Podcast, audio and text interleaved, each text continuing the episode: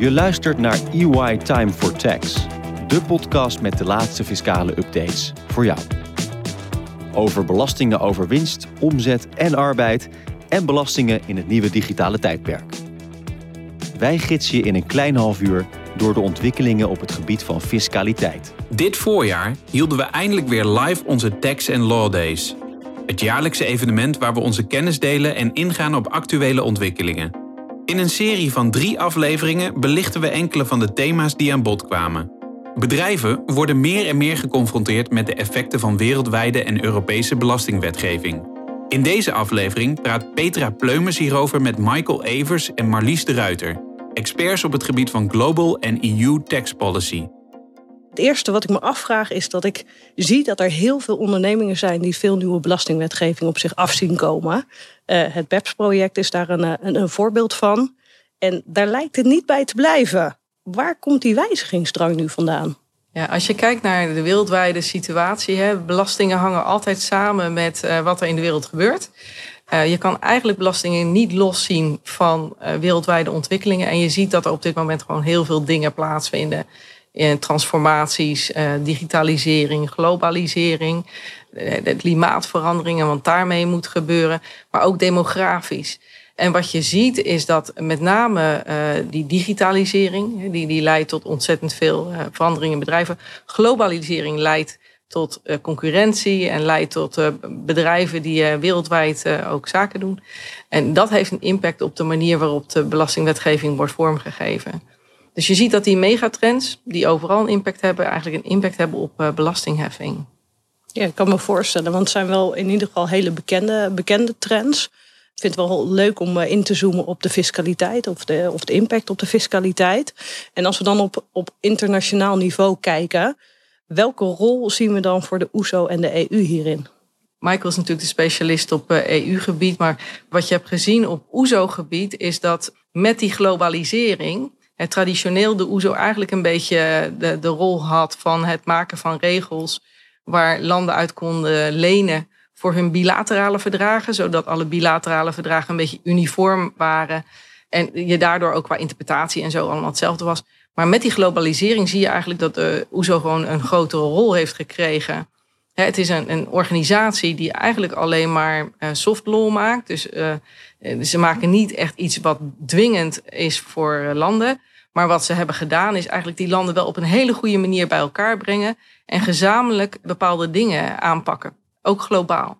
En met name het BEPS-project is daar een uh, resultaat van dat ze dat hebben gedaan en dat ze eigenlijk er, goed zijn in geslaagd om de G20, de OESO en wijdere wereld eigenlijk bij elkaar te brengen, omdat er nu 140 landen bij zijn betrokken. En, en, hoe komt dat dan? Is er dan nu een bepaald momentum dat het ze lukt? Of is nou ja, de, de, manier waarop de OESO dat doet belangrijk daarin?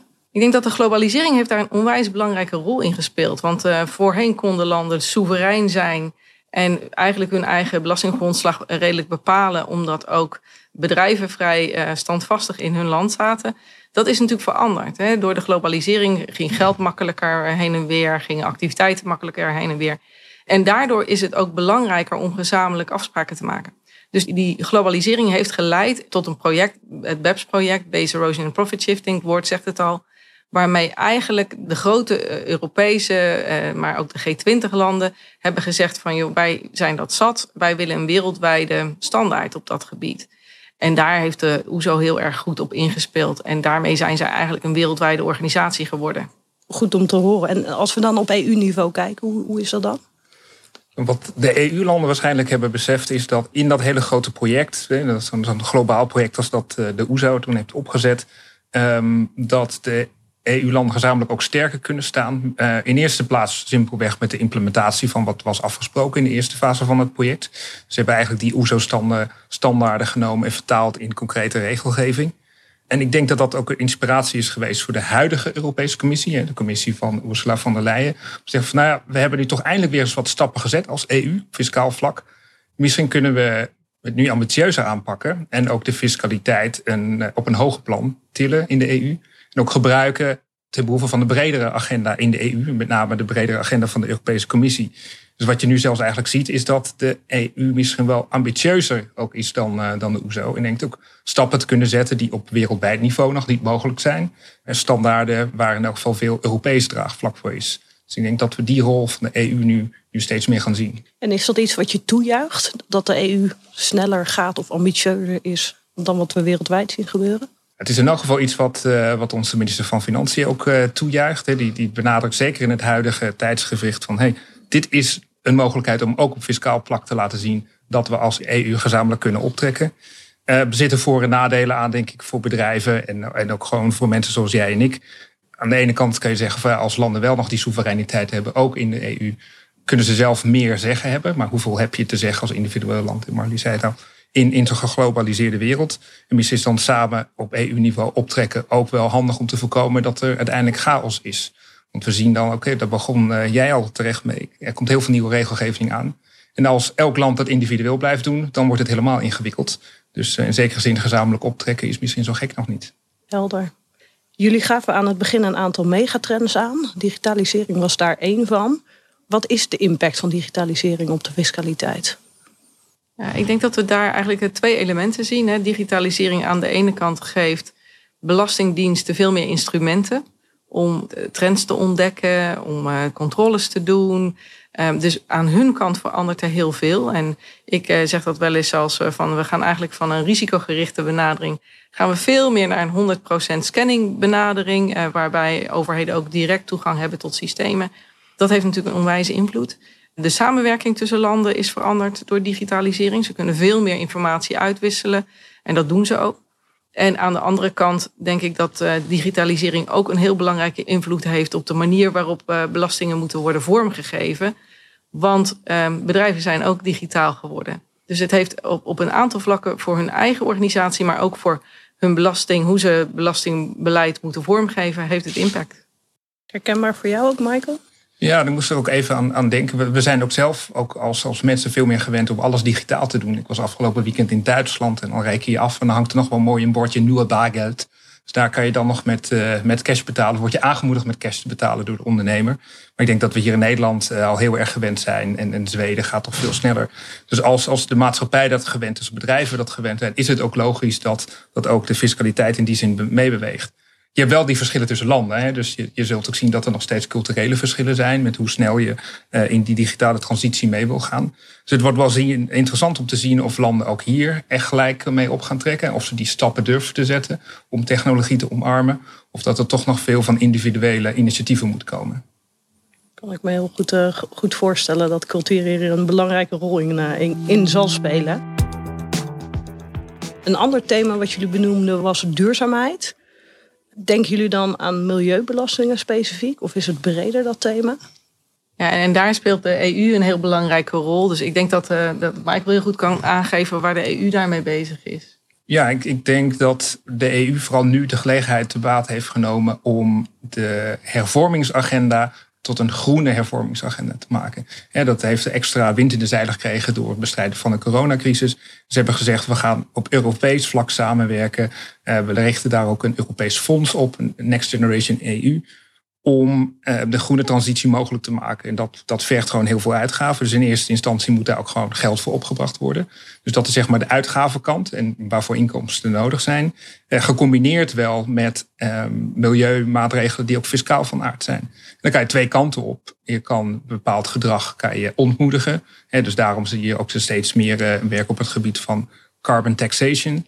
Uh, aan de andere kant misschien ook fiscale stimuleringsmaatregelen. Al schiet het daar misschien uh, op EU-niveau nog niet zo heel erg mee op.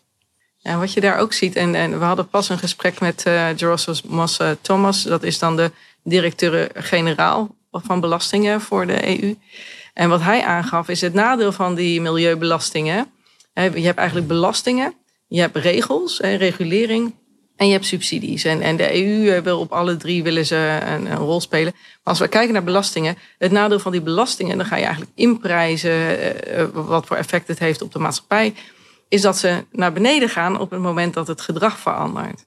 En wat ik heel interessant vond in dat gesprek met uh, Thomas, is dat hij zei van ja, eigenlijk moeten we dit niet zien als individuele maatregelen, maar we moeten het zien als een ecosysteem. We moeten in 2050 moeten we zeg maar van, de, van de, de carbon af. En dat moeten we zien als een reis. En in die reis hebben we verschillende belastingen nodig. En een ecosysteem van belastingen. Dus de belastingen waarmee we nu beginnen, daarvan zal de opbrengst naar beneden gaan. Maar daar komen dan weer andere belastingen voor in de plaats. Totdat die hele, dat hele traject eh, is afgelopen. En wat hij aangaf, is van ja, en uiteindelijk dat laatste stukje, dat zal een heel moeilijk stukje zijn. Dat gaat bijvoorbeeld om uh, het veranderen van onze stedelijke omgeving. Die moet heel erg veranderen. Dus dan zal je veel meer belastingen zien die op, op oerend goed zien en dat soort dingen. Terwijl we nu zullen beginnen met CO2-heffingen en dat soort uh, heffingen. Dus je, waar zij naar kijken is een ecosysteem. En het interessante is dat zij nu veel meer lange termijn aan het kijken zijn dan in het verleden. Omdat ze beseffen dat ze dat nodig hebben voor, om dat doel te bereiken. Razend interessant. En dan denk ik toch even terug aan het begin van ons gesprek, waar jullie aangaven dat het belangrijk is dat landen met elkaar samenwerken. Hoe moet ik die uitdaging van dat samenwerken koppelen aan het ecosysteem? Want je hebt dan nou ja, je hebt twee grote wensen. Eh, jullie gaven net aan, cultuur speelt daar ook een rol in om landen te laten samenwerken. Nou, het ecosysteem is ook iets wat nou ja, een mix is van korte en lange termijn. Hoe, hoe moet ik me dat voorstellen? Ja, ik denk dat daar gaf eh, Mr. Thomas die gaf twee dingen aan. Hij zei allereerst wat wij zien is dat nationale landen voornamelijk korte termijn kijken. Zij kijken naar de volgende begroting en dan naar de volgende begrotingen deze regeerperiode en ze kijken niet verder. En ik had de indruk dat wat hij wilde is door dus een, een blauwdruk neer te leggen voor de lange termijn, eigenlijk een soort rode draad voor Europa creëren, waar iedereen zich dan aan vast kan houden van ja, zo moeten wij zeg maar die route naar sustainability uh, aflopen. Dus ik denk dat ze daar een rol willen spelen. En wat we ook niet uh, zeg maar moeten onderschatten, is dat ze toch wel best wel wat macht hebben. En met name als het om de interne markt gaat.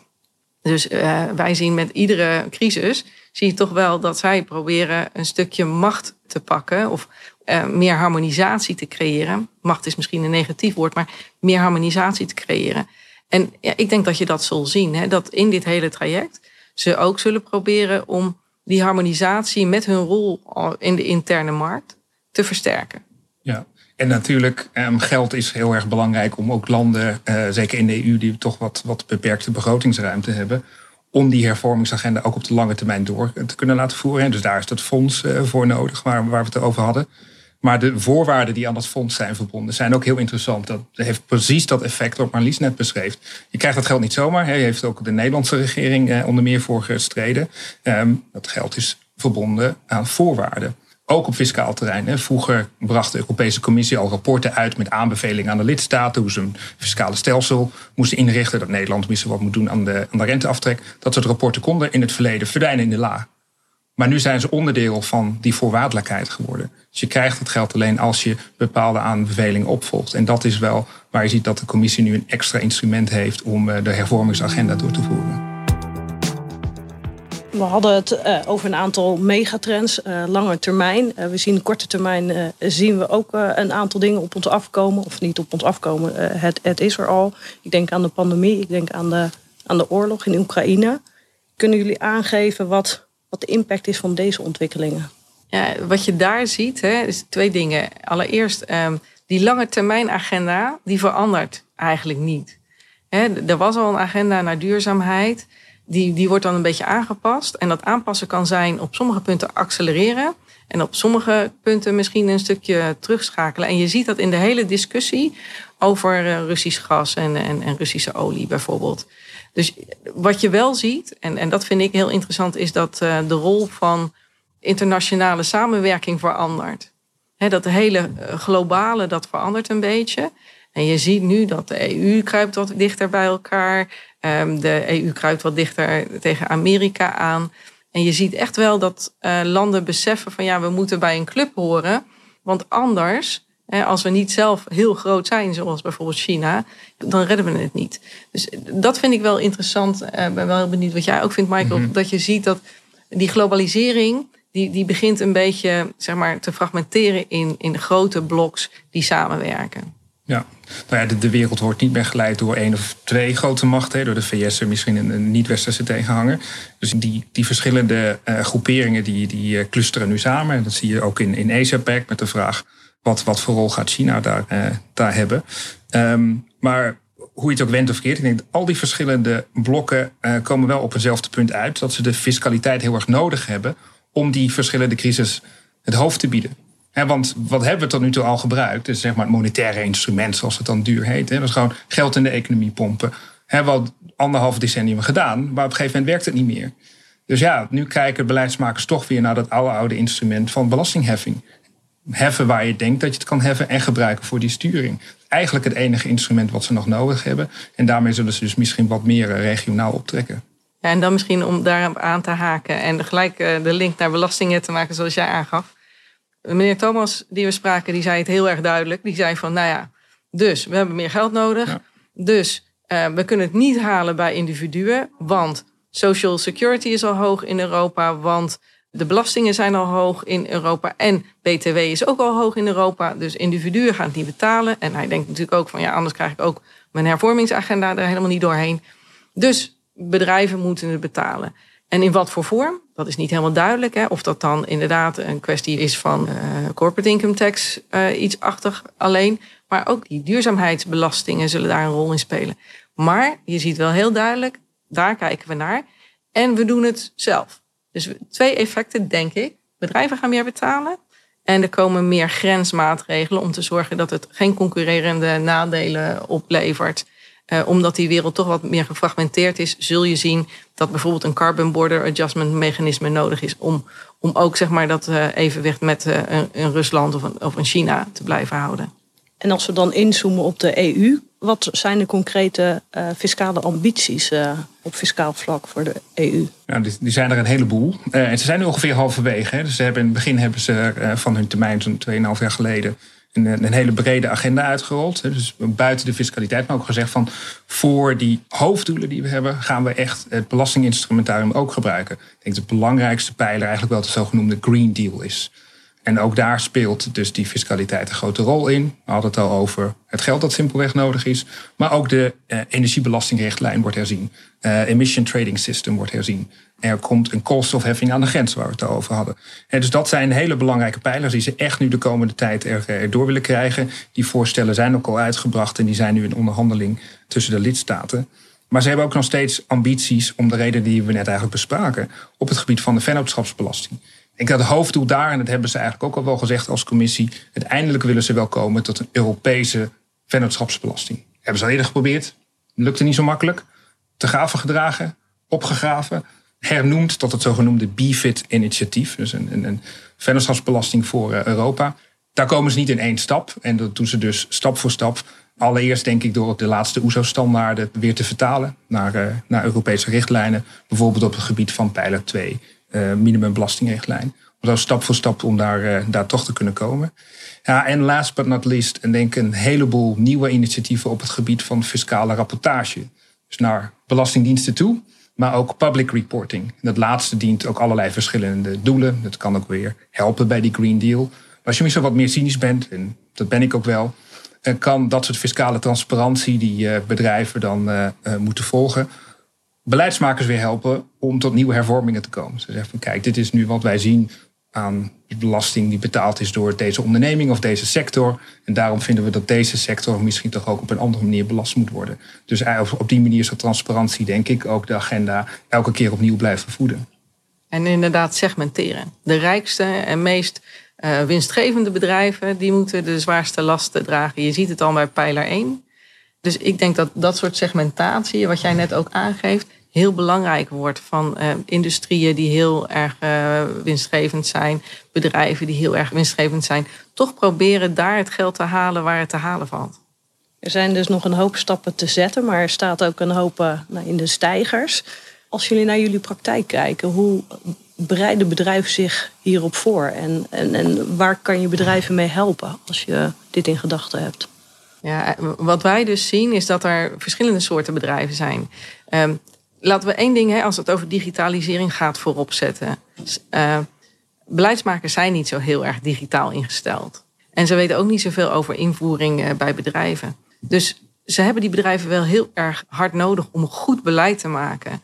En wij zien op dit moment hè, dat er soms dingen uit uh, internationale organisaties komen waarvan wij denken van nou, Het is moeilijk in te voeren voor bedrijven. Dus daar dicht op zitten, met name voor bedrijven die, ehm, die echt heel erg erdoor geraakt worden, is belangrijk. want dan kan je input leveren en dan, dan veranderen die regels misschien een beetje. Dus ik denk dat het voor bedrijven belangrijk is volgen wat er gebeurt en proberen input te leveren op die regels. En dan ja, moet het worden geïmplementeerd. En daar doen wij ook heel veel, uh, zeg maar, als policy team. En, en daar is, Michael is ook heel erg bezig met het uh, volgen van informatie, het vertalen van informatie eigenlijk ook uh, op de EU. En daar hebben we ook wat dingen op de rol staan. Ja. En ik denk ook, het nadeel van die, al die digitalisatie is dat we ook steeds meer informatie hebben, maar ook over, over wat er op ons afkomt. En, en dat is ook wel iets waar heel veel bedrijven natuurlijk mee worstelen. Van hoe hou ik nou goed in de gaten wat er, eh, wat er speelt, wat de nieuwe maatregelen zijn? Hoe kan ik zelf ook op de lange termijn een fiscale policy eh, ontwikkelen? Maar daar heb ik wel de juiste informatie voor nodig. Hoe scheid ik de kaf van het koor in die zin? Dus daar helpen we de bedrijven ook bij. En uh, ja, om ondersteuning te bieden om ook een, lange termijn visie daarop te ontwikkelen. Dus eigenlijk wat wij doen is drie dingen. Policy engagement. Dus wij helpen bedrijven om met beleidsmakers, met name de OESO en de EU, in gesprek te gaan. Wij doen policy monitoring. Dus wij helpen bedrijven met uh, kaas maken van die brei aan informatie die op hun afkomt, helpen filteren, vertalen naar hun organisatie. En als laatste um, helpen wij met de implementatie. Zeker met nieuwe uh, wetgeving zijn wij degene die het proberen te vertalen naar ons netwerk, maar ook naar onze klanten door workshops en uh, gezamenlijk met de lokale teams, zodat het beleid zo snel mogelijk eigenlijk bij de klant terechtkomt. Dank jullie wel.